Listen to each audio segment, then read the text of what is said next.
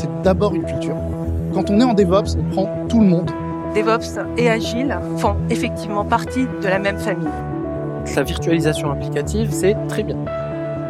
Aujourd'hui, ça nous prend 10 minutes et un café. Ce n'est ni être dev, ni être ops. C'est avant tout de la communication. Ce mouvement DevOps, c'est tout simplement drivé par la communauté et endorsé par les entreprises. J'ai adopté une démarche DevOps. Le développement agile. On a accéléré le déploiement. Ça amène une clarté sur le travail de Être dans une démarche d'amélioration On se retrouve face à des Travailler naturellement ensemble, ça donne des résultats concrets. DevOps. L'objectif individuel, ça s'atteint, alors qu'une ambition, ça se partage. Bonjour à toutes et à toutes, et bienvenue dans un nouveau numéro de DevOps. Alors, ça fait longtemps qu'on n'en a pas fait, j'ai l'impression de dire ça à chaque podcast, mais euh, là, ça fait quand même un petit moment. Et aujourd'hui, on va parler, eh ben, en d'un vieux sujet, OpenStack. Vieux sujet parce qu'en fait, c'est un logiciel qui est, hein, qui est pas très récent pour le coup, mais euh, ça faisait un petit moment qu'on voulait en parler. Ça fait un moment que le, sujet peut revenir, surtout euh, quand on le compare avec d'autres technologies actuelles. Et donc, avec moi aujourd'hui, j'ai plusieurs personnes qui vont se présenter via leur expérience. Hello. Alors, moi c'est Flint. Vous pouvez me retrouver sur YouTube, euh, sur Twitter, pardon, sur euh, Kobayashi Maru. Mon boulot, c'est être senior architecte euh, cloud privé, cloud public pour une boîte qui fait de l'armement et du euh, de l'identité. Avant ça, j'ai fait pas mal de, de banques, d'hyperscalers et de jeux vidéo. Puis je me suis retrouvé à bosser là-dedans maintenant euh, depuis euh, pff, 2012, on va dire. Donc euh, ouais, je bosse sur OpenStack depuis 2012 euh, avec euh, pas mal de de sujets autour de ça sur sur bah comment est-ce qu'on déploie, comment est-ce qu'on le manage, comment est-ce qu'on va euh, gérer le life cycle, qu'est-ce qui est contenu dans OpenStack, qu'est-ce que qu'est-ce que ça fait, comment ça fonctionne, qu'est-ce qui fonctionne, qu'est-ce qui fonctionne pas. Et, et toutes les toutes les questions en fait euh, satellites à OpenStack comme euh, le storage, Ceph, Kubernetes, les pratiques qui vont au-dessus, comment est-ce qu'on onboard les gens, etc.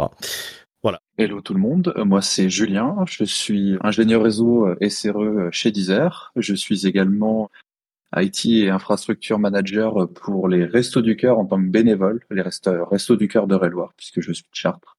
Je suis aussi également DJ à mes heures perdues. Ça m'arrive de mixer en festival principalement. Et puis aussi, à côté de ça, avant de bosser chez Deezer, j'ai bossé chez chez une boîte qui, fabrique un logiciel open source du même nom pour la gestion de configuration et fait du, de l'OpenStack maintenant depuis, euh, depuis deux ans. Et euh, c'est quelque chose que je suis en train de remettre, de mettre en place et mettre à disposition en fait au niveau des restos du cœur pour offrir de l'infrastructure à toutes les toutes les antennes départementales puisque les restos c'est un peu éclaté sur toute la France et pour offrir du coup une infrastructure euh, relativement solide à base d'OpenStack. Alors d'ailleurs, Rudder, à mon avis, tout le monde doit les connaître si jamais on va dans une conférence, puisqu'ils sont quand même euh, très souvent partenaires de conférences. Et Tout à fait. Notamment, c'était euh, dans les euh, dans tout le temps des DevOps Rex, euh, etc. euh, Tout, Ah, euh, ils tout étaient le même organisateurs. Oui, voilà. Ils donc, étaient euh, même organi- organisateurs, ouais, tout à fait, euh, pour le DevOps Rex. Petite anecdote assez rigolote, quand je bossais chez Rudder, même si le DevOps Rex était terminé, j'avais quand même ma boîte mail DevOps Rex qui était créée automatiquement. Donc Ouais. voilà, c'était assez rigolo. Oui, mais c'est vraiment très cool. Donc voilà, on leur, on, leur passe le bonjour. C'est vrai que c'est ils ont été très importants. Ils sont toujours très importants sur la scène FR euh, dessus. Donc euh, donc c'est vraiment très sympa. Donc aujourd'hui, comme je l'ai dit un peu en introduction, on va parler d'OpenStack. Alors moi, je vais me présenter un peu euh, sur mon expérience en tout cas avec OpenStack. Moi, je l'ai connu parce que j'ai travaillé chez CloudWatt. Euh, CloudWatt, on avait un OpenStack pour le coup euh, full public. Et d'ailleurs, il y a des gens aussi dans parce qu'on est en direct sur sur Discord, donc il y a des gens aussi là qui nous écoutent qui qui était avec moi euh, chez, chez CloudWatt et on a beaucoup utilisé OpenStack, beaucoup fait de contributions d'ailleurs à open source. Et, euh, et c'est même via ce mode-là en fait que je suis rentré vraiment dans le cloud public et dans euh, la création de ces clouds-là. Et c'est vrai que le, euh, le fait que ce logiciel soit mal aimé, j'ai vraiment jamais trop compris pourquoi. C'est un logiciel qui peut être très complexe, notamment quand on fait du cloud public avec, quand on l'offre à disposition des autres. Mais c'est aussi un cloud privé. Et euh, justement, je voulais savoir est-ce que l'un de vous pouvait euh, un peu me le décrire avec des mots, savoir un peu comment, comment lui expliquerait euh, OpenStack. euh. Ouais, complètement. Bah, en fait, OpenStack, c'est, comme on disait en introduction, c'est un logiciel en fait qui est une collection de logiciels. Donc déjà, ça c'est le premier truc à prendre en compte, c'est que c'est pas un seul logiciel. On parle d'OpenStack, mais OpenStack c'est une suite de projets en fait. Et le but de cette suite de projets, c'est tout simplement d'être scheduler de ressources. Alors, il y a des définitions alambiquées qui vont être euh, cloud, ma ressource manager, etc. Je pense qu'elles sont trop justement alambiquées et que euh, ça perd un peu les gens. Globalement, le but premier d'OpenStack, c'est d'être une abstraction aux, aux ressources en fait qu'on peut avoir dans une infrastructure, qu'elle soit dans un data center, une salle technique, euh, sous le bureau, etc. Et en fait, ça permet quelque part de de réunir toutes ces, infrastructures un peu diverses et éparses euh, au sein d'une seule et même interface unifiée, que ce soit euh, des API ou euh, le dashboard ou la CLI. Donc grosso modo, n'importe quelle ressource on peut manager, donc de la VM, du conteneur, des, volumes de stockage, object storage ou block storage, mais aussi également des services qui sont un peu plus abstraits par rapport au hardware, qui vont être par exemple le DNS as a service, l'authentification as a service, ou des choses comme ça. Et là, je me fais un peu l'avocat du diable, mais c'est quoi la différence avec un Kubernetes pour le coup? Exactement. Alors, la, la principale différence qu'on qu'on constate, on va dire, avec le Kubernetes, c'est notamment justement sur les briques logicielles qui sont un peu plus proches du hardware. Donc, on va dire par exemple pour la gestion des VM. Jusqu'à très récemment, avec KubeVirt, euh, c'était un peu compliqué de spawner des VM. C'était pas infaisable, mais c'était un peu plus compliqué. Là, euh, sur OpenStack, on a quand même quelque chose qui est rodé depuis depuis longtemps. Tu as des services par exemple comme l'authentification type Keystone qui eux vont être super efficaces parce que bah, t'as pas besoin de réinventer la roue, le service est là. C'est-à-dire que si tu veux de l'authentification, c'est built-in. T'as pas besoin d'aller chercher à refaire, en fait, refabriquer euh, quelque chose euh, de ton côté. C'est, fourni par défaut. Donc là, justement, si on résume un peu les services qu'on a, ça, correspond à quoi à peu près les noms, la myriade de projets, euh, justement, qu'on va avoir? Alors, faut, faut savoir un truc, c'est que sur OpenStack, tu as la notion, en fait, de ce qu'on appelle la Big Tent. Alors, c'est une notion qui tend à disparaître parce que bah, le nombre de projets augmentant, euh, ça va être difficile de, tout garder sous la Big Tent et ça va être difficile de garder cette analogie-là. Mais grosso modo, on appeler ce qu'on, appelle un OpenStack Vanilla. C'est un OpenStack avec les services minimum, c'est-à-dire Keystone, donc qui va être le service d'identification et d'authentification. On va avoir Glance, qui est le service des images, donc de gestion des images au sens image de VM ou euh, conteneur ou artefact en fait de déploiement pour la workload, enfin du workload. Tu as Cinder qui est le service en charge de la gestion du block storage. Tu as Swift, qui est en charge, lui, de la gestion du object store, euh, du, pardon, oui, de l'object store. Si, object storage. Ça. tu as derrière Neutron, qui est en fait le service qui lui gère toute la partie réseau et qui est en fait quasiment l'épine dorsale euh, de d'OpenStack finalement. Parce que bah, sans réseau, point de communication. Et puis derrière, normalement, tu as Horizon qui est en fait le dashboard et qui se sert de tous les euh, de tous les services euh, précédemment cités pour euh, offrir quelque part une interface un peu clickety-click à l'utilisateur. Et donc chaque service qu'on vient de citer, il vient avec son endpoint API qui te permet de l'instrumenter directement depuis une API. Et c'est ce qui fait la force de tout ça, c'est que en fait quelque part derrière tu peux euh, jouer au chef d'orchestre assez facilement avec tes ressources puisque une fois qu'elles ont été adoptées par ces services-là, tu peux directement euh, bah, les scheduler et les manager depuis ces services. D'accord. Et donc là, tous ces services, ils sont obligatoires, ils sont mandatory. Là, on est dans le bar minimum d'un d'un OpenStack ou c'est modulable?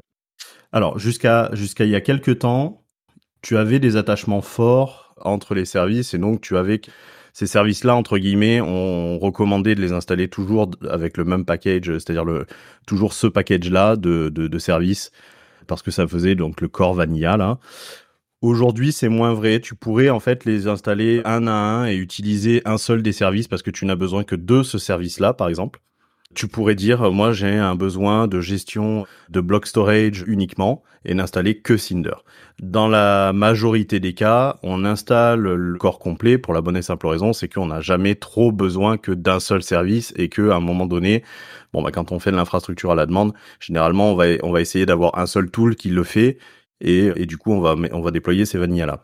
Au-delà de ces services core, tu toute une autre ribambelle de, projets qui existent et qui eux sont totalement optionnels puisque en fait euh, le principe même d'OpenStack c'est de dire ok chaque projet est censé être standalone et autonome mais être entre guillemets normalisé d'une façon qui fait que chaque service, s'il a envie de parler avec les autres services d'OpenStack et sous couvert de configuration correcte, il va pouvoir et on va constituer en fait un catalogue de services qui va permettre d'être accessible de façon unifiée et qui va Et pouvoir s'a- s'appeler les uns les autres.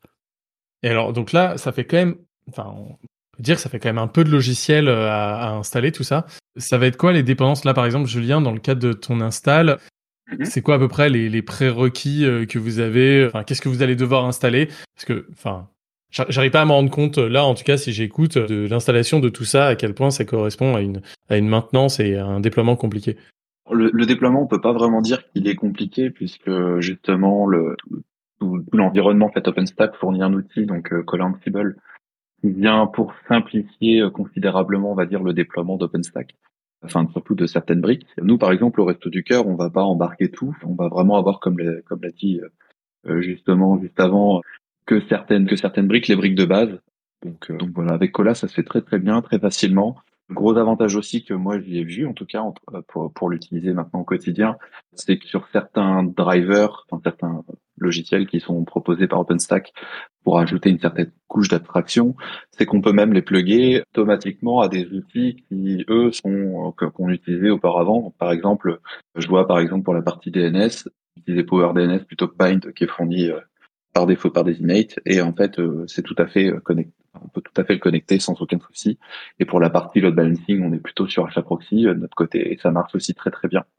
Donc c'est aussi ça qui est important de, de souligner dans OpenStack c'est qu'on peut très facilement abstraire l'infrastructure aussi actuelle.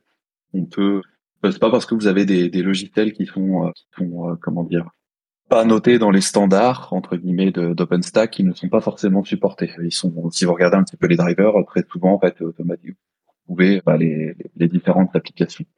Donc voilà. Ouais, il y a, y a cette notion là que tu viens de donner, Julien, qui est ultra importante effectivement sur OpenStack, c'est que donc OpenStack, qui est le nom global du projet, est une collection de projets justement. Et chaque projet, en fait, pour pouvoir maximiser les ressources qu'il va pouvoir gérer, a en fait en son sein une, euh, une, une mécanisme, enfin un mécanisme pardon de, euh, de driver. Donc typiquement, si on prend l'object storage, l'object storage donc Cinder va pouvoir être capable de s'attacher soit à des BSAN à l'ancienne, soit à du software defined storage type Ceph, soit à d'autres euh, d'autres types de storage, euh, enfin de fournisseurs de stockage. Et globalement, la liste est plutôt longue.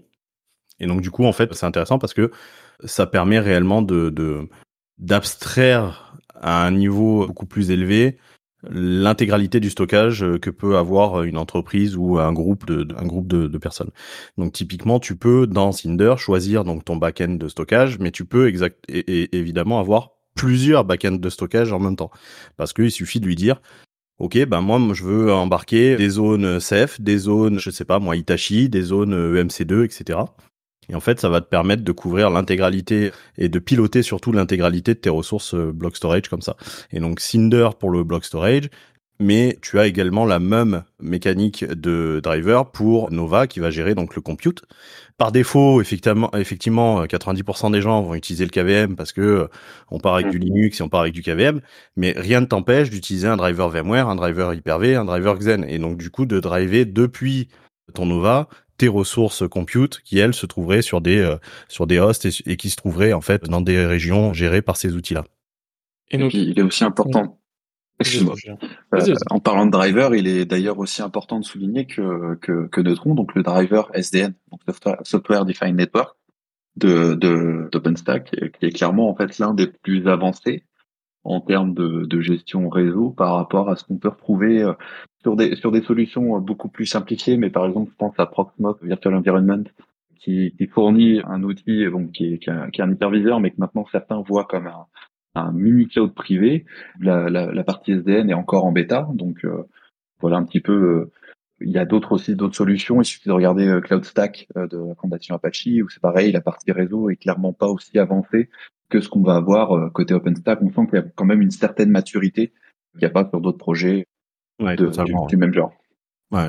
Mais ce maturité, Pour dire, la, la partie, euh, la partie réseau, c'est fait aussi de la maturité dans la douleur, hein, pour, euh, Pour avoir Oui, fait de l'OpenStack, euh, il y a un moment, euh, voilà, ça, ça a pu se faire à un moment donné dans la douleur, on va dire, euh, cette partie. La, la partie euh, Nova, Nova Network était, euh, était euh, salement, salement dégueulasse, euh, clairement. Il faut dire des termes.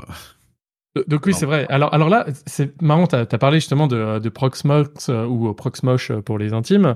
Euh, justement, ça va être... Ça va être- Enfin, j'arrive pas à savoir encore quel est le coût d'installation de tout ça. Donc là, j'ai compris qu'il y avait de l'Ansible pour l'installer, etc. Mais en termes de ressources, c'est gros. Quelles vont être mes dépendances Je sais pas. Je suis obligé d'installer un Kafka, je suis obligé d'installer des, des logiciels, euh, un Zookeeper ou n'importe quoi, parce qu'on sait qu'il y a plein de logiciels qui ont besoin de ce genre de dépendance.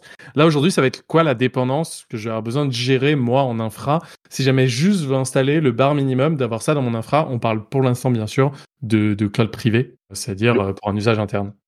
Globalement, ça, tout dépendra, je pense, de ton de ton besoin. Forcément, si tu souhaites déployer principalement euh, massivement des, des nœuds KVM pour euh, fournir du, du compute, bah forcément que tes besoins ne sont pas les mêmes que si tu cherches à fournir en fait de la de la base de données ou du par exemple du Redis, Redis as a service ou ce genre de choses. Tout dépendra en fait forcément de, de, de ce que tu souhaites toi mettre en place euh, derrière. Donc euh, le Je vais avoir, peu, je vais avoir la possibilité d'avoir du Redis as a service si jamais je Alors- commence à me lancer dans, un, dans une instance OpenStack. Alors, pas, pas, dans le- pas au démarrage, mais il y a effectivement un driver qui est fourni, Zagar, qui te permet justement de, de faire du Ready Storage as a service. En fait, on arrive vraiment à la notion de cloud, enfin de, de enfin, pas d'hyperscaler parce qu'on n'est pas là-dedans, mais, euh, mais d'avoir des services managés que je vais pouvoir retrouver au sein d'une équipe qui va les fournir après aux autres avec un, un service par. API, c'est ça? Et c'est ce qui est hyper, intéressant avec, OpenStack, c'est que finalement, les, services, habituellement, côté infrastructure, on va avoir euh, des spécialités, donc quelqu'un qui va être plutôt spécialisé partie storage, euh, compute, la partie networking.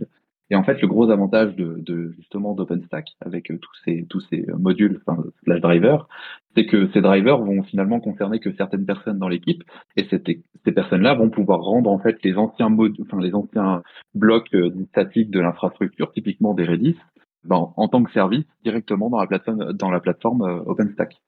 Ouais, je pense qu'il y a une, il y a une C'est- analogie, il y a une analogie qui marche très bien avec avec OpenStack, c'est l'analogie des Lego où en fait, euh, c'est- en fait c'est vraiment une caisse de Lego où tu vas avoir, tu vois, les quatre barres, quatre, euh, quatre enfin double quatre barres jaunes, deux deux rouges, etc. En fait, chaque service est une brique de Lego que tu assembles et que tu peux euh, moduler comme tu veux. Donc pour répondre à ta question, le bar minimum, euh, si tu veux lancer un OpenStack pour faire par exemple du POC, c'est un serveur. Tu peux faire un all-in-one, ça va te coûter un serveur. Alors faut que ça soit un peu péchu quand même parce que bah, vu le nombre de services que tu vas faire tourner dessus, faut que faut que ça puisse un peu un peu envoyer. Mais globalement, tu prends un serveur euh, 32 cœurs, 64 Go de RAM, ça passe. Donc du coup là, tu vas pouvoir avoir un, un minimum. Après, comme disait juste, ça va dépendre beaucoup de ton de ton infrastructure et de ce que tu veux faire. Mais globalement, sur une infrastructure classique, on va dire pour du professionnel, le minimum qu'on va vouloir faire, c'est trois contrôleurs de control plane, deux, on va dire serveurs d'accès, euh, gateway access pour éviter d'avoir euh, tout le monde qui, accède, euh, qui accède depuis les contrôleurs là. Et derrière, bah tu mets des workers au nombre que tu veux, donc tu peux partir avec un worker. Donc le bare minimum, on va dire que c'est pour du professionnel, tu vas avoir trois contrôleurs et un worker et terminé, tu vois. Donc au final, t'as pas de gros besoins minimum en fait, vu que justement la grosse force d'OpenStack c'est d'être composable. Après, sur la complexité, il y a un truc qu'il faut comprendre avec OpenStack, c'est que c'est ultra simple. En vérité, tout le monde se fait un monde de ça là, mais c'est c'est ultra simple parce que c'est des services qui parlent entre eux avec un seul langage qui est HTTP, au travers soit d'HTTP directement, soit d'un messaging bus. C'est tout. Tout le reste, c'est accessoire, c'est secondaire, c'est satellite. Mais le vraiment le cœur du truc, c'est j'ai des services qui parlent entre eux au travers d'un messaging queue. Ce messaging queue, il transporte des requêtes HTTP et les services peuvent, s'ils le désirent, passer par directement l'externe et les API en HTTP et DATI. Et là, le, le, l'event queue, justement, ça va être quoi euh, qui va être utilisé? Euh, T'en as trois. T'as RabbitMQ, 0MQ et le dernier c'est Cupid. Ok. Donc tu choisis ce que tu veux. Ah, mais- Je pense que la Euh, plupart des gens doivent. Enfin, moi, je sais qu'à chaque fois, on avait mis du RabbitMQ, mais Exactement. ça, ça doit Ça, être, euh, ça marche très bien en plus. Donc, euh, Ouais, ouais. Oui, c'est peut-être peut-être une des seules fois où on n'a pas trop de problèmes, enfin où j'ai pas eu trop de problèmes avec des RabbitMQ. ouais. Ouais, Rabbit- RabbitMQ, pour le coup, euh, nous, on a, nous, on a déjà eu des problèmes, notamment euh, dans, dans le milieu du jeu vidéo, par exemple. Mais, mais c'est en fait euh, vachement relié à comment tu as installé ça, est-ce que tu as fait le porky ou pas. Et pour le coup, euh, pour le, coup le, le RabbitMQ est plutôt solide normalement. Après, oui, c'est sûr que bah, comme toute pièce logicielle, ça a ses subtilités et, ses, et ses options. Mais globalement, je pense que vraiment il y a un gros blocage avec OpenStack parce que tu as une myriade de services qui existent, mais globalement, faut vraiment voir ça comme euh, comme une, une caisse de Lego où tu choisis les pièces que tu veux. Et euh, finalement bah, les pièces elles sont compatibles entre elles parce qu'elles ont la même interface, à savoir les, petits picots. Et ces petits picots là, c'est juste des API HTTP euh, qui sont accessibles soit au travers du RabbitMQ, soit au travers nativement euh, d'une requête HTTP classique. Et si demain je veux faire mon propre service, est-ce que c'est simple à créer ou pas? Parce que en Lego, c'est ça l'intérêt, c'est que normalement, euh, je vais créer un peu ce que j'en ai, euh, ce que j'ai envie. Est-ce que demain, je peux créer moi-même mon propre service pour, euh, je sais pas, j'ai des experts de Kafka, j'ai envie de faire un Kafka as a service, j'ai envie de créer mon propre service, de le rajouter à catalogue, c'est possible ou pas? Ça peut servir Alors, Pour le coup, c'est faisable, c'est possible. Cet exemple-là est pas le bon parce que ça existe déjà. Mais, Oui, ça euh, existe déjà, non, mais dire. ouais, ouais, ouais, complètement. ouais, tu, peux le, tu peux le faire. Alors, globalement, aujourd'hui, il y a tellement de services euh, de disponibles que ça va être difficile de trouver des services à rajouter. Mais oui, oui, complètement, tu peux le faire. Nous, typiquement, on est en train de faire un service de repository à la demande. Parce que comme je disais, euh, euh, un peu en off là avant, euh, nous on a un, un- un vrai problème euh, chez nous euh, qui est dû au contexte de la boîte. On a des contraintes en fait euh, où tous nos logiciels doivent être offline et donc on doit être en capacité d'avoir euh, en interne euh, l'intégralité d'internet hébergé chez nous pour pouvoir rebuild tout ces tout et n'importe quoi. Et donc du coup, on, a créé un service qu'on est en train de, finaliser pour pouvoir le publier là euh, dans la communauté, qui permet en fait de faire du offline repository à la demande en fait. Donc oui, c'est faisable. Après, il y je te cache pas que oui, c'est comme toute communauté open source, il y a des règles, il y a une gouvernance, il y a des besoins. Et donc du coup, euh, quand tu vas créer ton ton, ton projet, il faut pas que tu arrives les mains vides en mode ah je vais je veux faire ça, je vais le faire. Ils vont te dire bah ok vas-y fais-le. Puis en fait euh, derrière, euh, si si t'apportes pas le projet, et si tu continues pas et si tu prouves pas par défaut à, à quand même un minimum de gens que ce que t'as fait c'est c'est sérieux et intéressant, bah personne va venir bosser dessus. hein. Personne va perdre du temps finalement à bosser sur un truc qui n'existe pas. Moi, la question que je me pose maintenant, c'est alors pourquoi la si mauvaise réputation d'OpenStack euh, Ah. pourquoi, pourquoi on le voit si peu aujourd'hui en fait? Ça va être ça là aujourd'hui. Moi, le- le- la question que je me pose, si jamais on a quelque chose de composable, et clairement, des, moi, des services de Redis as a service ou n'importe quoi as a service en fait en vrai dans des sociétés qui ont pourtant des services de cloud interne, j'en ai vu assez peu, voire même j'en ai vu qui ont recodé le leur de fond en comble en s'imaginant faire mieux que, que OpenStack. Bah, alors, je vais laisser parler Julien là, parce que c'est c'est lui qui qui a euh, l'approche la plus, euh, on va dire, euh, fraîche en termes de d'expérience et de, du fait qu'il a côtoyé en fait OpenStack le- vraiment récemment. Moi, j'ai un peu le, le biais de, euh, le biais du survivant quoi. C'est euh, moi. euh, je, connais le truc par cœur, du coup je m'en fous. J'ai, enfin j'ai l'impression, tu vois, que ça marche et c'est tout quoi. Donc du coup, euh, je, sais pourquoi. En fait, concrètement, il y a, y a quand même des explications, mais je vais d'abord euh, laisser Julien expliquer son ressenti à lui. Euh, enfin moi, à titre personnel, le- j'en ai eu quand même pas mal effectivement de mauvais échos quand à chaque fois que je parle euh, du fait que, que je suis en train de mettre en place euh, l'OpenStack euh, dans un milieu associatif, on me dit pourquoi tu fais ça? Pourquoi perds-tu du temps là-dessus? J'ai pas du tout le sentiment de perdre du temps. Effectivement, je pense qu'en fait OpenStack a malheureusement en fait eu une très mauvaise réputation au démarrage du projet. On l'a vu tout à l'heure, euh, la partie réseau de Nova euh, était clairement pas la- meilleure. Il y a plein plein de, de, de, de- problématiques qu'il y a eu comme ça euh, au démarrage du projet et qui se sont stabilisées dans le temps, que très sincèrement je n'ai pas forcément rencontré dans mon installation qui est quand même relativement récente. Donc je pense que c'est du fait que voilà le, le projet a mal démarré sur certains aspects techniques et que du coup les gens sont restés bloqués là-dessus alors qu'en fait bah, comme tout projet, il y a, y, y a des évolutions qui sont apportées, des patchs qui sont apportés aussi, et, et qu'en fait, faut pas s'arrêter là-dessus, quoi, tout simplement. Ouais, c'est complètement ça. En fait, euh, pour, pour la petite anecdote, euh, un jour, on a eu un, un souci dans une des boîtes où je avec un, avec un switch. Et on appelle en fait le, le, fournisseur euh, du switch pour lui demander des renseignements sur, sur le souci qu'on a avec le matériel. Et le gars nous demande, mais c'est pour faire quoi? Donc on lui dit, bah c'est pour de l'OpenStack. Il nous dit ah mais ça sert à rien les gars, euh, OpenStack ça a jamais marché. Ce à quoi mon collègue du tac au tac il lui a répondu bah ouais mais chez nous on a 15 000 machines qui sont en train de tourner aujourd'hui donc à un moment donné il va falloir réparer notre switch. Donc là le mec est gros blanc puis il nous a dit ah tenez la documentation.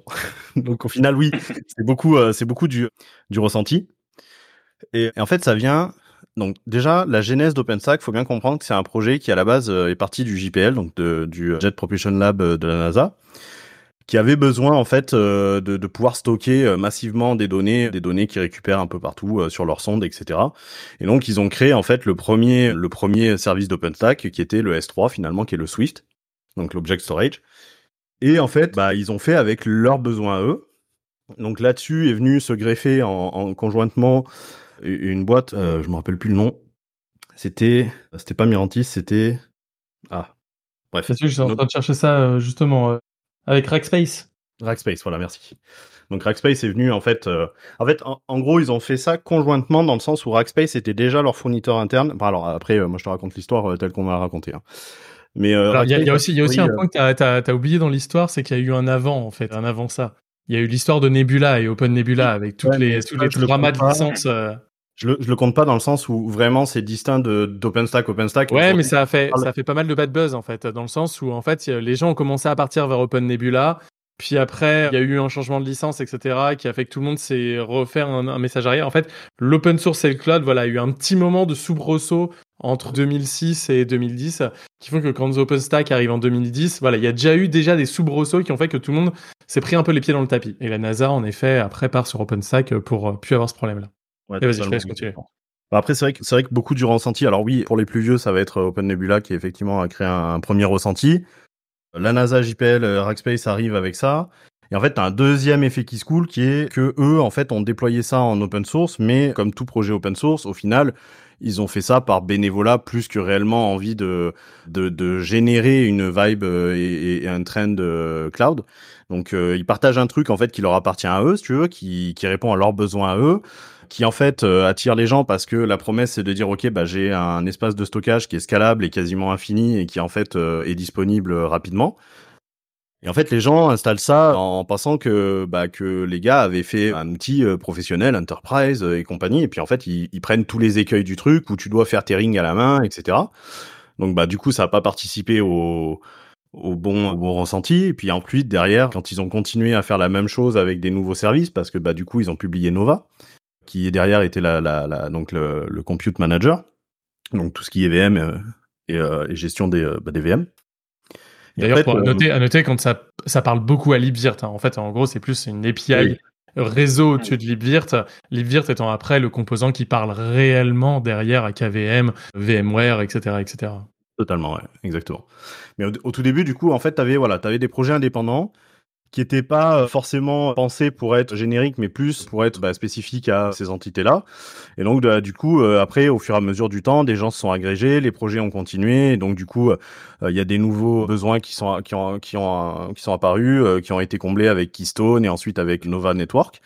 Et en fait, tu t'es retrouvé avec toute une début, tout un début de période de temps où clairement gérer de l'OpenStack, c'était coton et en fait, euh, fallait vraiment avoir envie et fallait vraiment avoir le besoin parce que bah tu te retrouvais avec des bugs, euh, tu te retrouvais avec des problématiques. Typiquement, tu avais des VM qui s'arrêtaient au bout d'un moment, tu savais pas pourquoi en fait. Euh, mais en fait, c'est juste parce que bah chez euh, les gens qui avaient fait le module, bah ils s'emmerdaient pas, ils avaient mis un scheduler et puis bam, tu tu enfin tu redémarrais tes, VM tous les X temps. Ou t'avais d'autres gars qui en fait s'étaient dit bah ouais mais moi je suis en cloud, je suis élastique, donc mes VM je les démarre, je les arrête, je les démarre, je les arrête et du coup ils frappaient jamais le problème. Et donc du coup bah au fur et à mesure de toutes ces remontées de bugs etc le projet, il a quand même, mine de rien, gagné en maturité. Quand il a gagné en maturité, il est arrivé un moment, il y a eu un moment charnière avec la, la release Newton, où euh, tout le projet s'est structuré autour d'une fondation et où on a dit, OK, maintenant, stop, on arrête les conneries. Il y a trop de bugs, il y a trop de bad buzz. L'outil est quand même ultra utile parce que il y a une vraie philosophie cloud derrière et que en fait, il y a un véritable enjeu. Donc, on va arrêter de faire un peu n'importe quoi et on va structurer tout ça. Et donc, avec Newton, le pari, c'était de dire, OK, sur cette release-là, on va pas rajouter de grosses grosses features très euh, très changeantes, mais on va restructurer tout le code et on va refaire en sorte que ça soit rock solide et que ça marche. Et à partir de Newton, là on est reparti sur des bonnes bases avec du code Python qui était beaucoup moins bordélique, avec du code qui était euh, beaucoup plus structuré, avec des, pro des, des process aussi qui commençaient à arriver au niveau de la CICD, etc. Et là, à ce moment-là, on a retrouvé des versions qui étaient vraiment très stables. Et depuis Newton, honnêtement, euh, toutes les versions sont ultra stables et ultra, ultra bah, pratiques à utiliser. Quoi. C'est, c'est vraiment, ça a changé du tout au tout. Hein. Du jour au lendemain, on l'a vu. on est passé de Redis, Icehouse, Juno, c'était une catastrophe. fallait tout, tout repatcher toutes les 5 minutes. À It Just Work. Oui, parce que ça, c'est un point aussi important dont on n'a pas trop parlé. Tout est fait en Python. C'était une des choses qui étaient les, les, plus les plus importantes au début. Alors, il faut, faut le dire, voilà, on arrive en 2010, le logiciel arrive en 2010. On n'est pas encore, c'est 2009, euh, Golang. Donc, on n'est pas encore dans cette vibe de, de, tous les projets qui vont arriver ensuite. De toute façon, là, à ce moment-là, il y a deux gros langages qui se battent. Euh, c'est pour les nouveaux projets, en tout cas en open source, on a du Ruby et du Python. Et là, on a un logiciel, euh, en tout cas une suite de logiciels qui décide d'être only Python à fond, à fond la caisse, quoi. C'est avec des interdictions même formelles de faire quoi que ce soit d'autre dans n'importe quel autre langage. Ce qui a en effet pas servi la cause quand on est en 2014-2015, qu'il y a Docker qui apparaît, qu'il y a Kubernetes qui apparaît, que tous sont en Go avec une base de test assez importante, des logiciels quand même qui tournent plutôt bien, qui sont plutôt performants et ont pas de bugs en prod du type euh, qu'on peut avoir en Python quand il y a un problème, après, je pense que là-dessus, tu vois, il y a deux sujets. Déjà, le premier, c'est que au niveau de Python, la, façon dont fonctionne OpenStack, en fait, rentre énormément dans la philosophie de ce que disait Guido à l'époque chez Google, où il disait Python fonctionne aussi vite que ce qu'il doit fonctionner. Et en fait, cette philosophie-là, elle, elle, elle match plutôt bien avec OpenStack, puisqu'en fait, tu, tu as en fait des API qui vont gérer de façon asynchrone des ressources, et en fait, tes ressources, ton but du jeu, euh, vu que c'est des VM, etc., c'est pas de les avoir en disponibilité immédiate à la première requête, mais d'être capable de les avoir à la demande de façon élastique et flexible. Et donc du coup, dans cette, dans ce contexte-là, bah, ça marchait très bien.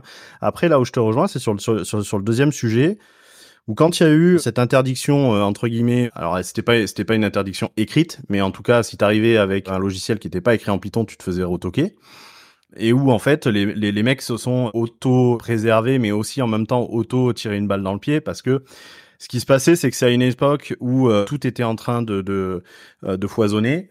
Et on voyait arriver de plus en plus de, de projets, si tu veux, dans, dans OpenStack, qui, qui étaient euh, à moitié finis. Et donc, du coup, si tu, si tu rajoutes en plus un changement de langage au fait que tu acceptes des logiciels à moitié finis, ça devient bah, le bordel comme c'était avant.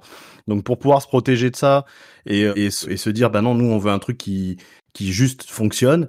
En fait, ils ont été un peu frileux sur les langages. Aujourd'hui, c'est plus le cas. Tu peux techniquement, si tu arrives avec un, un, projet qui est bien foutu en Go ou en Rust, ça, ça marche.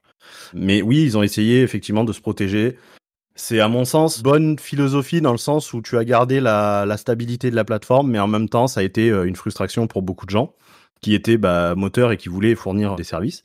Maintenant, c'est vrai que quand tu vois par exemple des mecs qui arrivaient avec du SSH as a service, t'es en mode bon euh, pourquoi? Et pourquoi? Et puis en fait ils étaient acceptés et puis en fait le truc est mort au bout de trois mois, six mois peut-être, je sais pas un peu plus, mais mais le truc a jamais décollé ou tout comme le VPN as a service en fait qui était intégré dans Neutron qui a été arrêté parce qu'il y avait plus assez de monde et puis en fait là maintenant il est reparti parce qu'en fait la boîte qui a enfin le les devs qui ont voulu le reprendre ont dit bah nous on va le sortir en fait dans le dans le euh, initialement on va le euh, le refaire vivre mais on va le sortir de Neutron pour en faire un vrai service à part entière et là je pense que c'est pour le coup euh, plus intelligent.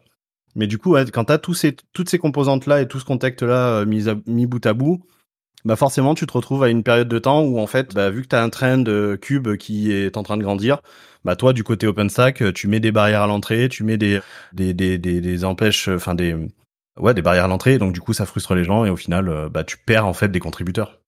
C'est vrai que ça c'est le truc le plus important en fait pour avoir vécu euh, vraiment cette différence là, puisque moi j'ai beaucoup fait d'OpenStack à partir de 2014. Kubernetes, voilà, euh, première release, premier commit juillet 2014.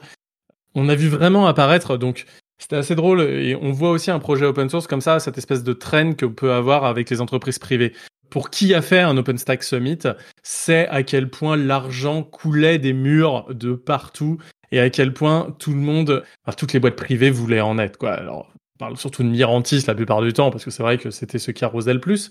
Mais pas que eux, en fait. Il y en avait vraiment beaucoup et c'était vraiment quelque chose de très important. Là où on voyait, il y avait vraiment une attraction en se disant, c'est bon, c'est l'avenir, c'est avec ça qu'on va qu'on va pouvoir euh, vendre de l'infra, vendre un peu tout et tout. Et en fait, il y a eu un switch euh, très vite où euh, d'un seul coup les KubeCon sont devenus les nouveaux OpenStack Summit. Quoi. Vraiment, c'est. D'ailleurs, on a retrouvé les mêmes, les mêmes, euh, les mêmes acteurs entre les deux et avec les mêmes choses, les mêmes, les mêmes soirées complètement délirantes. Voilà.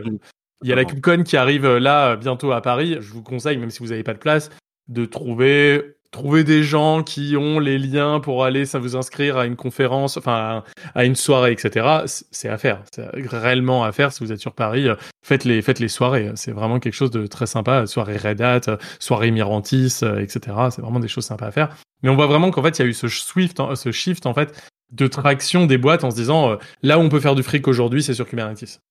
En fait, c'est vraiment marrant, ce qui est vraiment marrant, c'est qu'en fait, tu t'aperçois que globalement, le, le, le, logiciel open source ou le logiciel en entreprise se suivent assez, assez fortement. Et en fait, les trends se, se suivent et se ressemblent parce que au moment où OpenStack a perdu, a, perdu euh, euh, le top de son trend et est devenu en fait quelque part bon bah un truc qui roule euh, que t'as quelque part mais le nouveau trend c'est Kubernetes en fait c'est le moment c'est le moment où en fait on a continué à, à maturer et stabiliser le projet et finalement, c'est là où il a pris son plus gros essor financier et, contribution parce qu'en fait, ce qui s'est passé, c'est que on a perdu énormément de devs qui étaient euh, des ressources mises à disposition par bah, du Red Hat, Ubuntu, etc.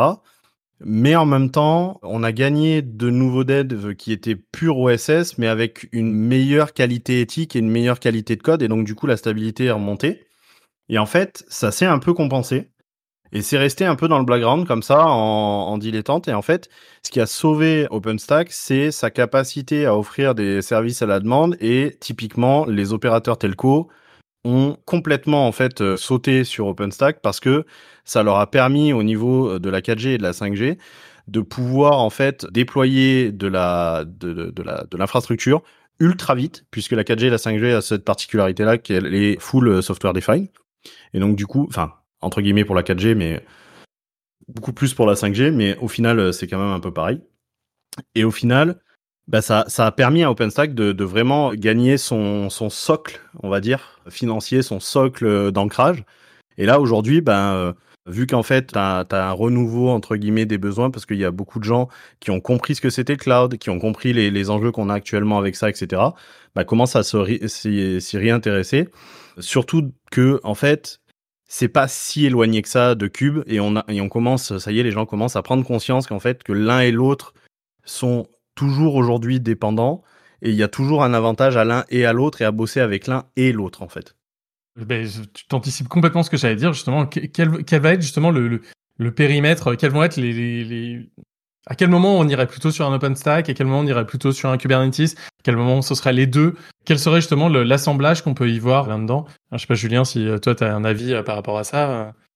Globalement, je te, dirais que Kubernetes, c'est très bien pour, pour, pour certains besoins où typiquement on va avoir besoin de scaler ou ce genre de choses très rapidement.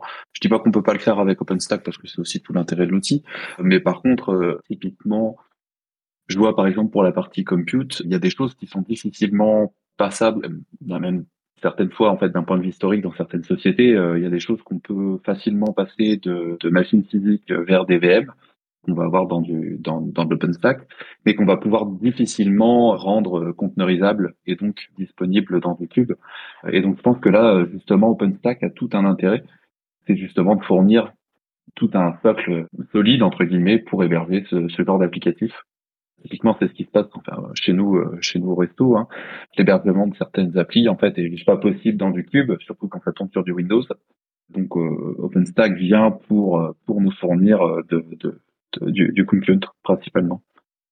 Globalement, je pense que il y a une règle que que moi, en tout cas, je perçois comme ça, c'est que, enfin, c'est pas une règle, hein, c'est plutôt une habitude. C'est-à-dire que quand tu as une, une entreprise ou une, une association qui est monoproduit, tu as tout intérêt à partir sur du cube, puisqu'en fait, tu vas pouvoir très facilement avoir ton cube de déployer, ton appli de déployer, sa scale, etc. Bon après, euh, moyennant euh, toutes les euh, problématiques dont on a parlé sur Twitter et, sur le sur Discord, mais globalement, quand tu es monoproduit, tu as quand même un, certain avantage à partir sur du cube, notamment la partie API unifiée et surtout API entre guillemets standardisée, puisque ton cube, il va pouvoir tourner n'importe où, justement, bah, soit en interne, soit dans des cloud providers, soit euh, dans un service managé de cloud provider ou euh, sur un cloud privé managé, etc.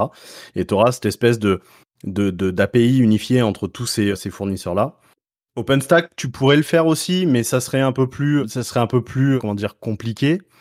Mais là où OpenStack va vraiment briller, c'est quand tu as du besoin multi-produit parce que ton entreprise, bah, elle veut que tu fasses à la fois tourner euh, ta compta, à la fois tourner bah, tes produits à toi en tant que fournisseur de produits, mais aussi bah, en interne tes, tes besoins euh, ADFS, euh, tes besoins Windows Share, tes Linux, etc.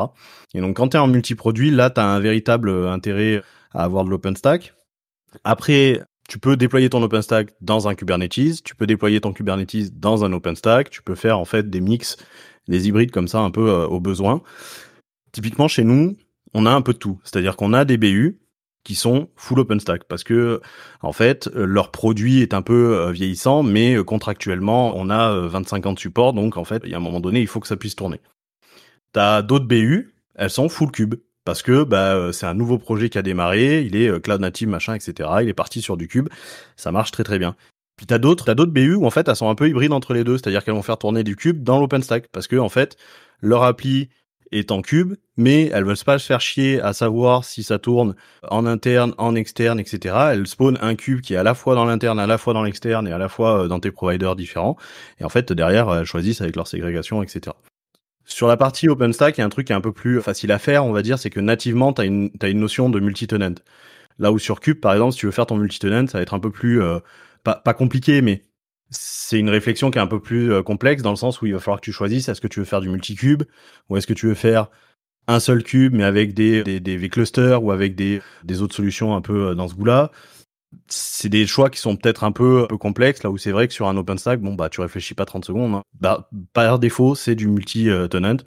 Tu crées un projet, t'es isolé, terminé, C'est exactement ce pourquoi, en fait, on a choisi euh, OpenStack plutôt que qu'autre chose, en fait, euh, côté, côté Resto du Cœur.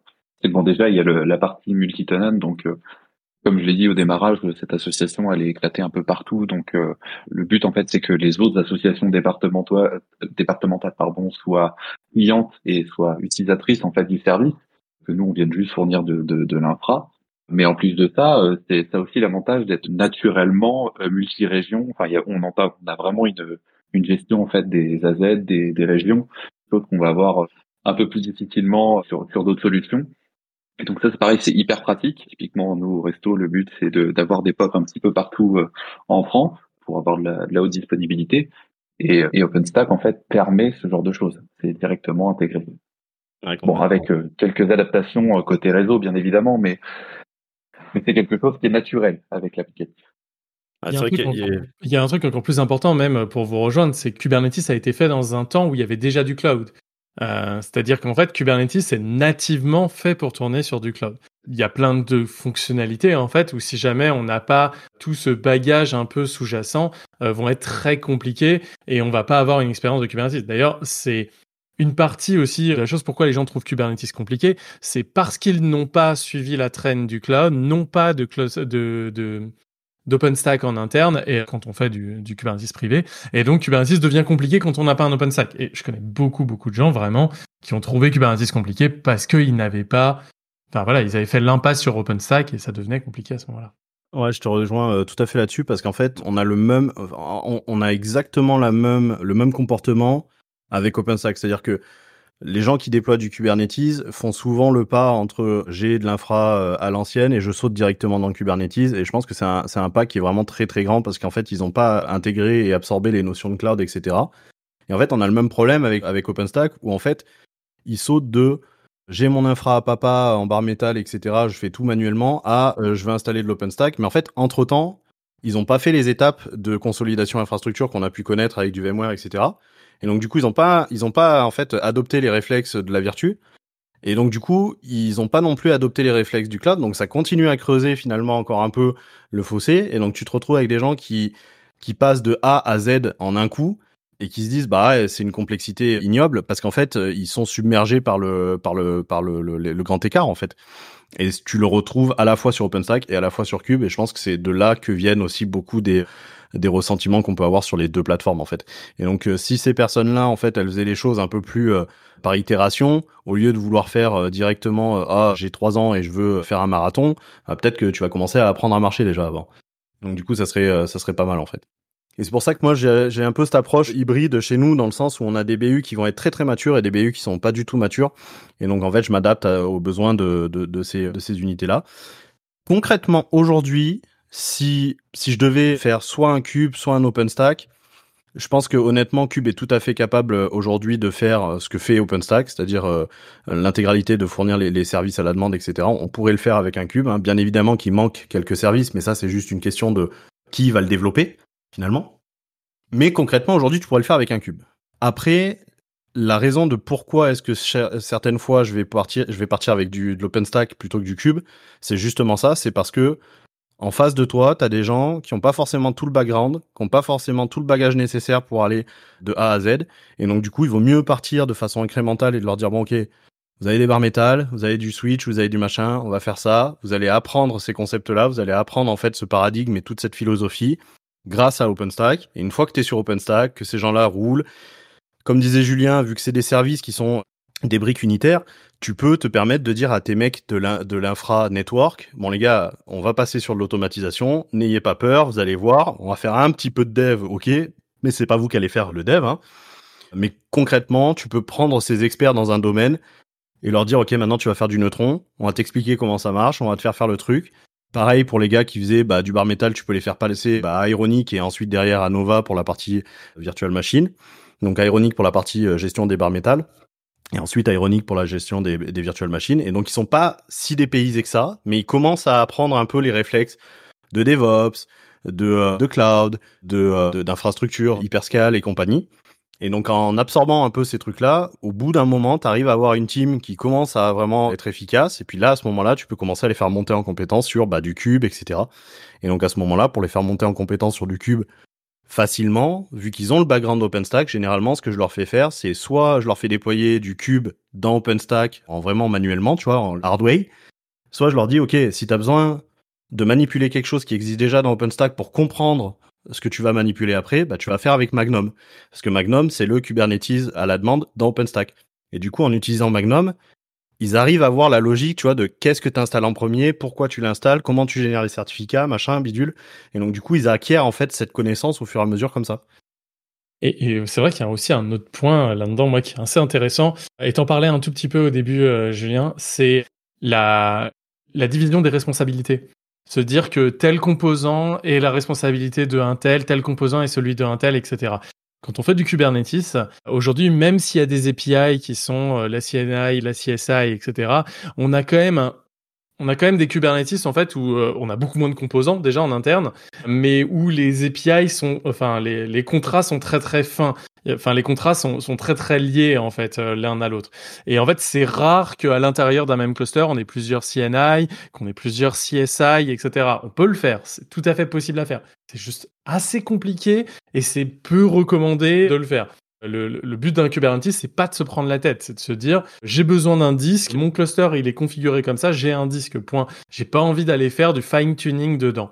Et en fait, le problème qu'on a aujourd'hui, en fait, de vouloir faire de l'OpenStack avec Kubernetes, c'est qu'en fait, on se retrouve avec le pire des deux mondes, où on se retrouve à avoir des API euh, qui sont quand même, qui deviennent très corrélées les unes avec les autres, sans gagner les, a- les l'atout de la, de la, de la flexibilité, etc.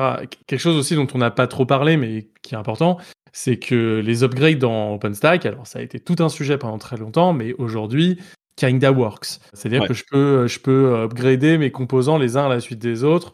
Euh, c'est même pire que ça. Aujourd'hui, les upgrades, moi aujourd'hui, en moyenne, on fait à peu près 35 upgrades par jour chez nous.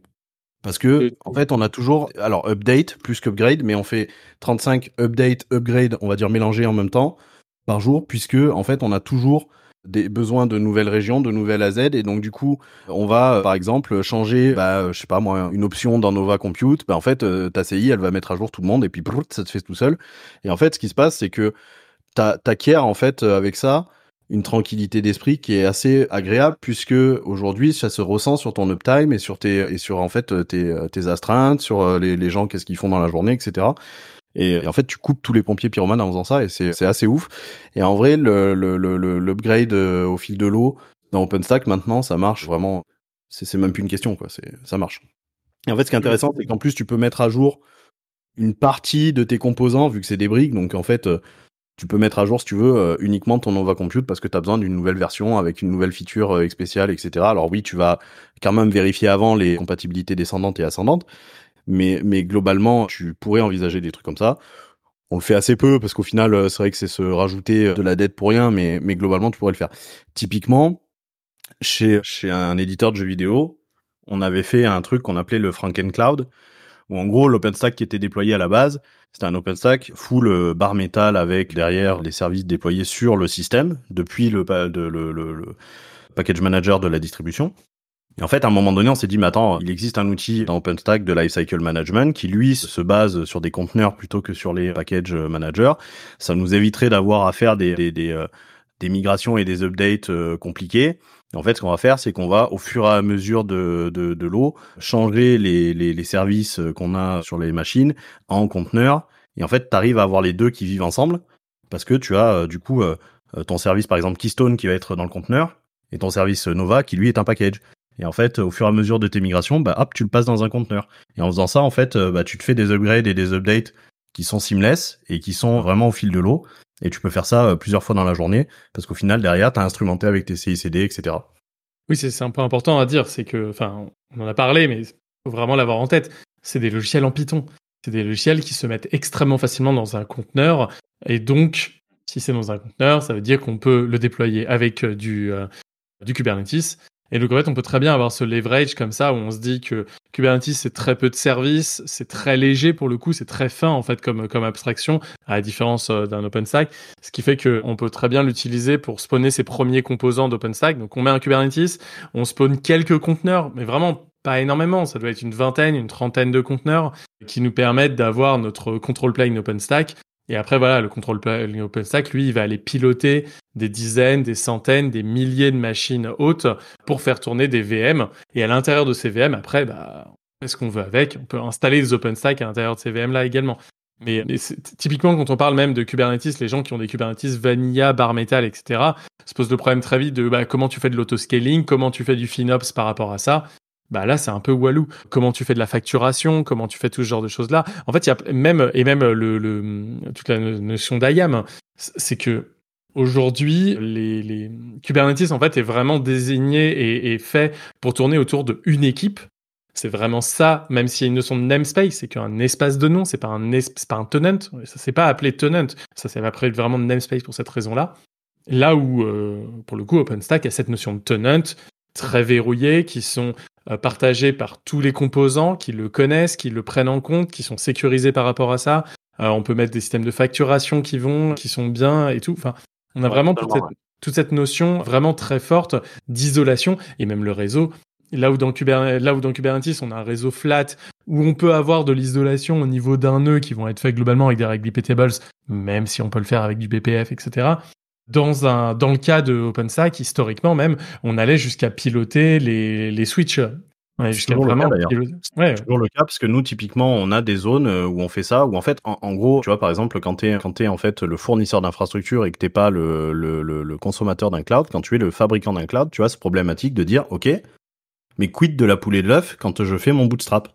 Et en fait à un moment donné bah dans ton bootstrap, il faut que tes, switches soient instrumentables parce que ça fait partie de ton infrastructure, ça fait partie des ressources que tu as besoin dès le départ de pouvoir piloter.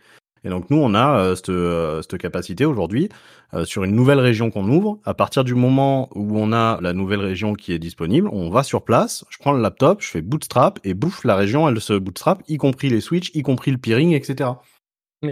Et voilà, cette notion de tenant, je pense que beaucoup doivent l'avoir en tête. Hein. C'est, Et, ouais, et sur deux, deux points là que tu as, cité, un, les tenants, effectivement, tu as une isolation, une isolation galvanique qui est beaucoup plus importante, et ça, c'est vraiment quelque chose que les gens recherchent. Alors après, est-ce que c'est à tort ou à raison? On peut avoir la discussion parce que réellement, il y a des fois où tu te dis oui, mais bon, l'isolation, en fait, on s'en fout concrètement.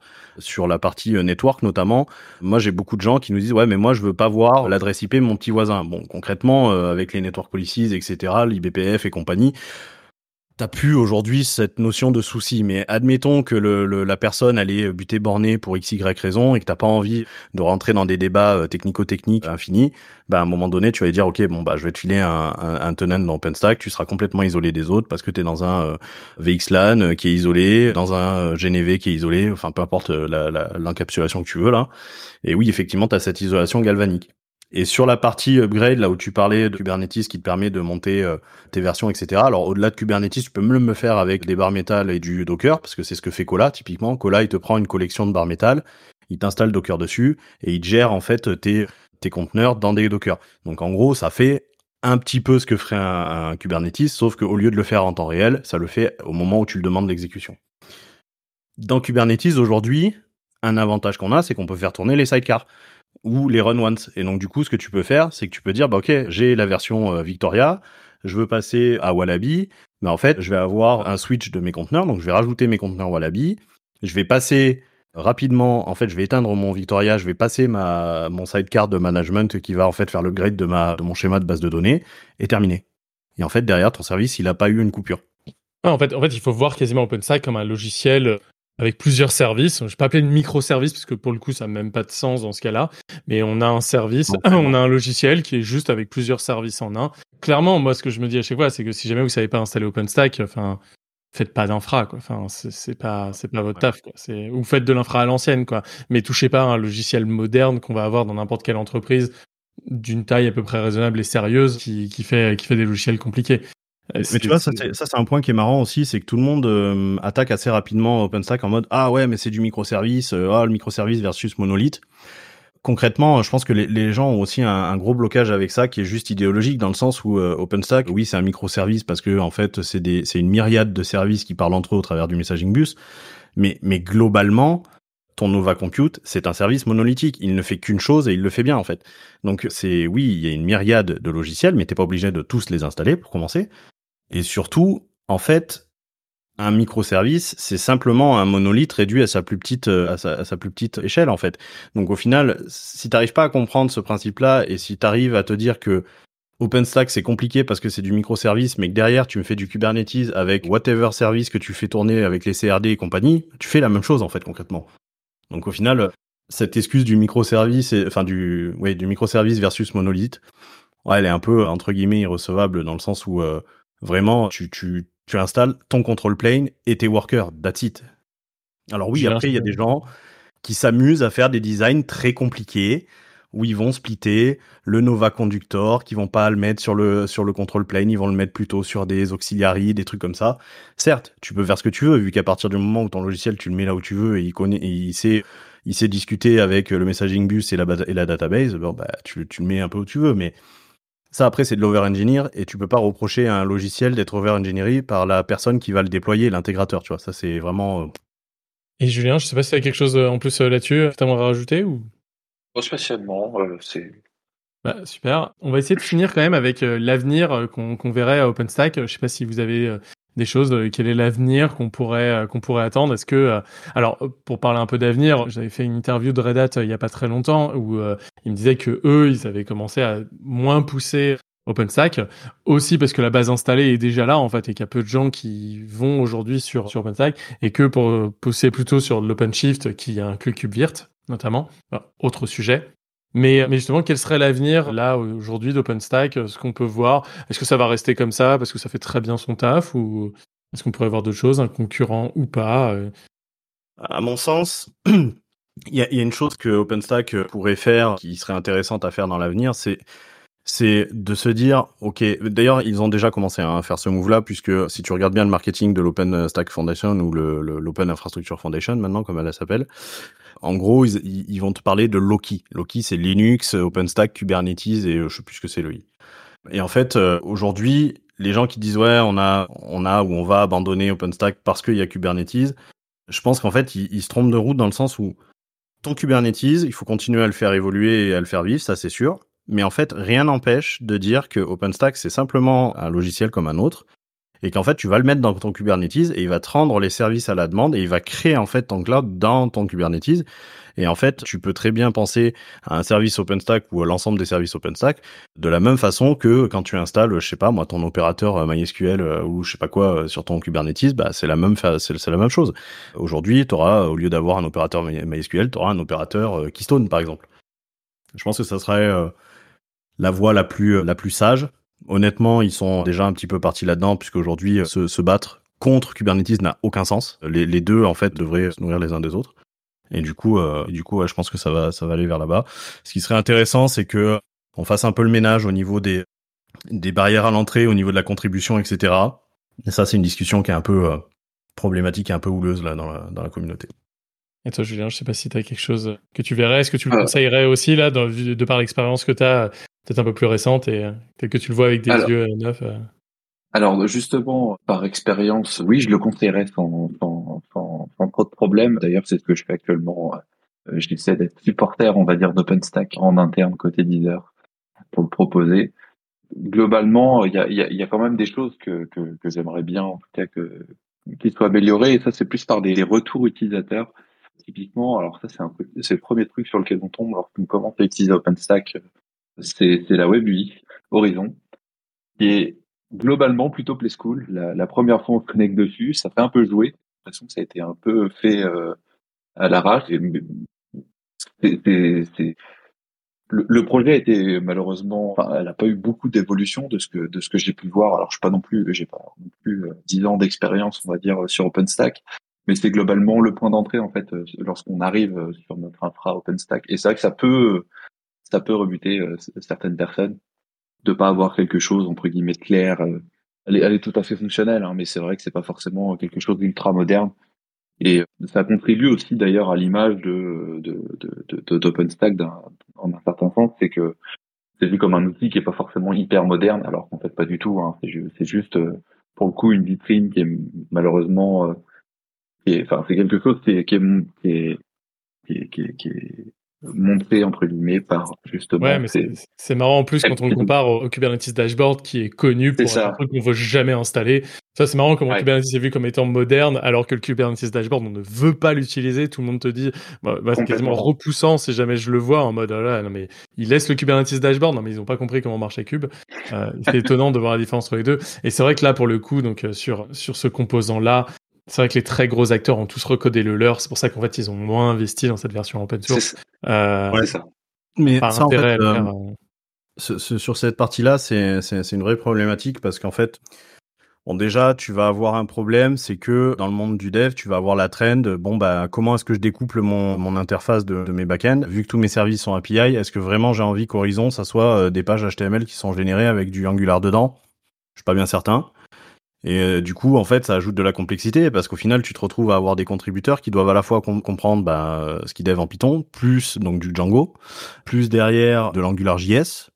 Alors qu'en fait, concrètement, tu as, des, as des API de partout. Donc tu pourrais en fait générer totalement ton, ton dashboard en React.js avec un Redux et totalement te passer d'avoir un, un, serveur qui te génère ton, ton front finalement. Donc euh, déjà, tu as cette question-là. HTML, HTMX, Ouais, ou HTMX par exemple. Mais, euh, mais du coup, tu, tu vas avoir l'autre souci qui est en fait dans Horizon, à chaque fois, ben, tu, tu vois, tous les produits OpenStack, tous les produits Kubernetes, c'est ce que tu disais tout à l'heure, c'est un peu la maladie, c'est-à-dire que c'est les produits qui sont faits par des devs et des ingénieurs, mais qui se trompent de, de, de clients. C'est-à-dire qu'ils pensent que leurs clients, c'est eux-mêmes, alors qu'en fait, leurs clients, c'est des utilisateurs finaux. Et donc, du coup, ce qui va se passer, c'est que tu as cette différence entre ce que l'ingénieur, il a dans sa tête et il se dit, bah ouais, mais moi, je veux cette, fonctionnalité, cette fonctionnalité. Et en fait, derrière, ce qu'attend le client quand il arrive sur le dashboard, bah, c'est pas ça. Et du coup, typiquement, tu vas avoir le, le, donc le client, là, maintenant, sur Horizon, ça va parce qu'il y a, il y a encore assez de dev, etc. Donc, c'est cool, tu vois, t'as quand même des, des, des mises à jour, etc. Mais, mais globalement, si chaque produit donc euh, qui est indépendant ne fait pas son plugin pour Horizon, parce que c'est ça aussi qu'il faut voir, c'est que la philosophie de pluggabilité de OpenStack s'applique même à Horizon. Donc si par exemple ton DNS as a service fait correctement son core service, mais qui en fait son plugin Horizon, il le fait comme comme n'importe comment, mais en fait ça va être ça va ça va participer à la à la mauvaise réputation finalement d'Horizon alors que quelque part c'est pas vraiment la faute d'Horizon et du coup tu vas te retrouver dans des situations où par exemple Glens qui est le manager des images tu vas dans Horizon tu peux uploader ton image avec un petit bouton tu vois par contre, pour la downloader, parce que je sais pas, moi, en tant qu'utilisateur final, tu as envie de downloader ton, ton RAW ou ton, ou ton QCO2, là, en fait, tu peux pas. Parce qu'il n'y a pas de bouton. Tu es obligé de passer par la CLI. Donc là, tu te dis, mais attends, il y a un délire. Donc moi, j'ai essayé de faire le patch. Je suis allé voir sur le, sur le Launchpad. On a poussé, on a poussé. Il y avait un gars qui avait déjà fait le patch avant moi. Je suis allé voir. 58 révisions. Et en fait, tout le monde tourne autour de, ouais, mais la classe utilisée pour le bouton, c'est pas la bonne. Et en mode, mais les gars, poussez la release. Et ensuite, derrière, vous, vous, patcherez. Mais arrêtez de vous prendre la tête sur, est-ce que la, la classe utilisée par le bouton est pas la bonne? Est-ce que l'image, au lieu d'être une petite disquette, ça doit être une flèche vers le bas? Je veux dire, à un moment donné, ton utilisateur, ça fait 15 ans qu'il attend ça. Donc euh, oui, c'est un logiciel open source, mais faut arrêter de se voiler la face. C'est utilisé par des utilisateurs finaux d'entreprise. C'est pas Madame Michou qui s'amuse à s'installer un OpenStack chez elle dans sa cave. Faut arrêter. Donc du coup, bah, quand t'en arrives à des trucs comme ça, forcément t'en arrives à des aberrations qui font que bah derrière euh, t'as un ressenti qui pas euh, qui est pas fou quoi. Et c'est là c'est là un peu la limite de l'OSS par rapport à un logiciel comme Proxmox où en fait t'as un t'as un comment ça s'appelle un développeur principal et une boîte derrière qui dit bah moi je suis en dictature et je fais ça ça ça ça ça et ça comme feature. Là c'est une démocratie et comme toute démocratie c'est ultra lent, faut que tu discutes avec des gens, faut que tu ailles sur le review, que tu fasses ton patch. Moi là tu vois j'ai un patch pour Designate, il ferme 2 3 4 5 6 bugs. On en est au patch 7 21. Il a été ouvert le 23 mars 2023 et on est le 22 septembre 2023. Les CI sont passées, elles sont succès, c'est tout, mais j'ai encore le, patch qui passe pas parce que t'as un gars qui dit oui, mais là la virgule dans le document. T'es en mode bah, on s'en fout un peu en fait. Toujours, euh, toujours un peu le problème par rapport à ça. Je sais pas si vous avez autre chose que vous aimeriez rajouter. De toute façon, je sais qu'il y a beaucoup d'autres choses à parler euh, sur OpenStack euh, et plein de choses, voilà, dans tous les services notamment qu'on a abordés, hein, dont, dont on pourrait parler. D'ailleurs, si vous voulez en parler, n'hésitez pas à rejoindre le Discord pour en discuter. Ou Flynn, je sais que tu as un autre Discord spécialement pour les OpenStackeux. On a un Discord effectivement pour les Open que. Bah déjà, si vous avez des questions, est-ce que quelqu'un a des, questions là dans les dans les auditeurs? Parce que bon. Et euh, effectivement, on a un Discord que je mettrai dans le chat là. Attends, hop, voilà. Je mettrai de toute façon en description euh, du podcast euh, pour ceux qui l'écoutent. Il y aura beaucoup plus de monde qui l'écoutera que de Alors on a, direct. on a T-Fox qui nous dit c'est l'éternel problème des projets OSS qui ont des interfaces éclatées, car il est très compliqué d'installer des UX dessus, les contraintes de Ouais, exactement. Ouais. ouais, on a ce problème-là effectivement où euh, où en fait euh, sur l'UI, l'UX, euh, c'est super compliqué euh, parce que en fait t'as plein de contraintes, t'as plein de de, de problématiques qui sont à la fois du dev et de l'UX UI et les deux arrivent pas à s'entendre assez assez régulièrement donc ouais ouais, ouais c'est clairement. Il y a une initiative autonome qui s'appelle je sais plus. Alors il y a un deuxième en fait il y a un dashboard qui n'est pas Horizon qui est 100% compatible avec OpenStack et qui est le renouveau entre guillemets de, de Horizon qui s'appelle laisse-moi regarder Skyline. Skyline exactement exactement Alors, Justement, c'est bonne transition. Enfin, c'est, tu fais bien d'en parler parce que justement, nous, notre côté, côté resto, justement, comme ça, il y avait une certaine frustration vis-à-vis de, de l'UI, où on est passé euh, sur, sur Skyline. Fonctionne très très bien. bah du coup tu vois Skyline ça rejoint en fait ce que je disais c'est-à-dire que c'est une euh, SPA React.js au lieu d'avoir en fait euh, tout un bordel euh, Django generate AngularJS qui generate l'UI tu vois. Et au final euh, ouais ouais le projet de Skyline il est vraiment il est vraiment sympa. Bon après t'as encore le t'as encore besoin d'installer un un générateur de, static page là, mais, mais globalement il pourrait en fait te filer une CI qui dit euh, ok bah je génère la static page pour tout le monde, euh, tu prends ce targz là, tu le déploies dans ton Swift, terminé. Parce qu'il faut savoir un truc, c'est que dans OpenStack, on, a quand même l'habitude de euh, eat your, your own dog food là, parce qu'au final tu peux dans, Swift activer l'option de static web comme tu le ferais sur une Git- GitHub page là, et du coup tu pourrais en fait envoyer dans ton conteneur admin euh, la, UI de, de, ton, de dashboard en fait. Et t'auto-héberger ta UI sans avoir besoin de euh, de l'héberger en tant que service en elle-même. Ok.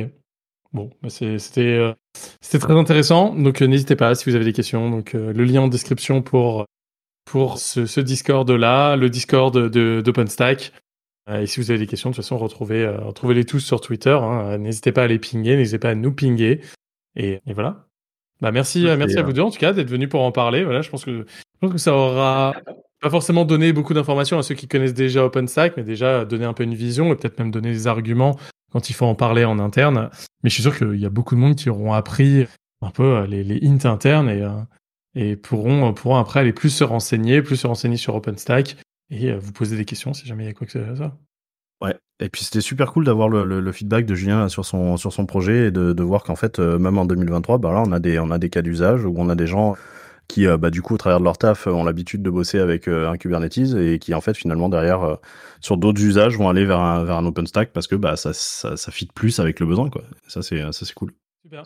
Bah merci, merci à vous deux. Merci à tout le monde. Merci. Merci.